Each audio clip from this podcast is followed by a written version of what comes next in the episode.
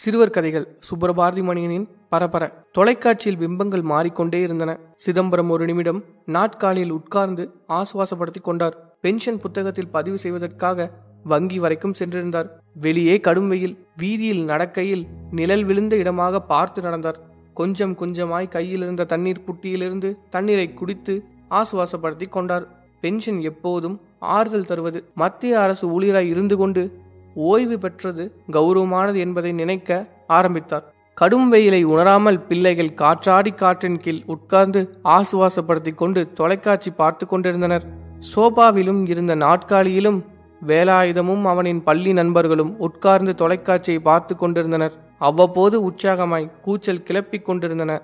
உற்சாகத்திற்கு காரணம் வேண்டியதில்லை. குழந்தைகள் ஒன்று சேர்ந்தால் உற்சாகம் பிறந்துவிடும். அப்போதுதான் கவனித்தார். அந்த உற்சாகத்திற்கு காரணம் திரையில் ஓடிக்கொண்டிருப்பது திகில் படம் என்பது ஏதோ திரைப்படத்தின் குறுந்தகடை போட்டு பார்த்து கொண்டிருக்கின்றனர். அதுவும் திகில் படம் பேய் படமாக இருக்க வேண்டும். என்ன படம் பார்க்குறீங்க? மற்றவர்கள் தொலைக்காட்சியிலேயே மூழ்கி இருந்தார்கள். வேலாயுதம் மட்டும் திரும்பி பார்க்கிற விதமாய் தலையை திருப்பினான். ஒண்ணுமில்ல தாத்தா குழந்தைங்க படம் தான் குழந்தைங்க படம்னா என்னமோ பேய் மாறி என்னமோ கண்ணில் பட்டதே. பேய் படம்னா குழந்தைங்க படம் தானே தாத்தா? இது என்னடா புதுசா இருக்கு? குழந்தைங்கன்னா கார்ட்டூன் பார்ப்பாங்க. ராஜா ராணி கதைகள் கேட்பாங்க விளையாட்டு பார்ப்பாங்க. அதெல்லாம் அந்த காலத்து குழந்தைங்க தாத்தா உங்க காலத்து குழந்தைங்க. குழந்தைங்க எல்லா காலத்துக்கும் ஒண்ணுதானடா? அதெல்லாம் இல்ல. காலம் மாறுதே. இந்த காலத்து குழந்தைங்கன்னு நினைங்க. தலையை திருப்பி கொண்டு அவன் மீண்டும் தொலைக்காட்சிக்குள் அமிழ்ந்தான். மற்றவர்கள் எதையும் கவனிக்க ஆர்வம் இல்லாதவர்கள் போல் தொலைக்காட்சிக்குள் அமிழ்ந்திருந்தனர். ஸ்கூல் லீவ் விட்டாச்சு. வீட்டுக்குள்ள டிவியில முடங்கி கிடந்தா எப்படி? என்று பலதரம் வேலாயத்திடமும் சொல்லிவிட்டார். எங்க தாத்தா போலாம்? ஊட்டி போலாமா? ஊர்ல பாக்குறதுக்கு எவ்வளவோ இருக்கு. ஊட்டியில தான் பார்க்க இருக்கா? முதல்ல வெளியே வந்து பழகுங்க. வெளியே வரதுன்னா டிபார்ட்மெண்டல் ஸ்டோர்ஸ் போய் ஐஸ்கிரீம் சாப்பிட போலாம். வீடியோ ஷாப் போய் படங்கள் வாங்கலாம். உங்க உலகத்தை ரொம்பவும் சுருக்கிட்டீங்க. போங்க பசங்களா என்று வழக்கமாக சொல்வார். அறை போய் முகம் கழுவி வந்தார் சிதம்பரம்.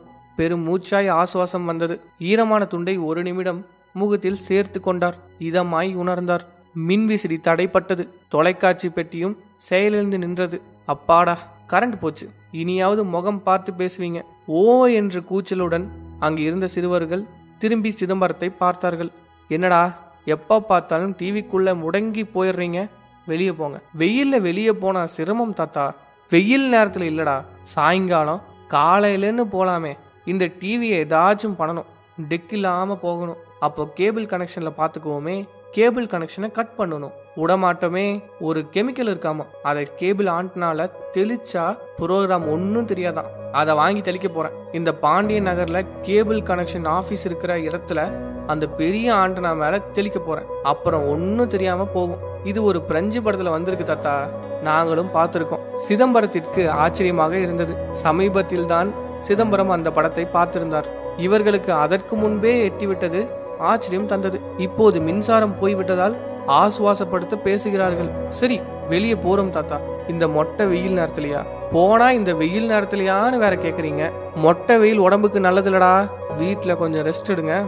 படுத்து கிடங்க. நாங்க சுறுசுறுப்பானவங்க தாத்தா. வெளியே போறோம். வாங்கடா. பரபரவென்று மற்றவர்கள் அறையை விட்டு வெளியே வந்தார்கள். ஒருத்தன் வந்து வலது கையில ஏறிக்கங்க. இன்னொருத்தன் இடது கையில ஏறிக்கங்க. இன்னொருத்தன் தோல்ல இன்னொருத்தன் காலை பிடிச்சிக்கோங்க. நாம பறக்க போறோம். தாத்தா சொல்ற மாதிரி ஊரை சுத்தி பார்க்க போறோம். எல்லாரும் ரெடியா பறக்க ஆரம்பிக்கலாமா?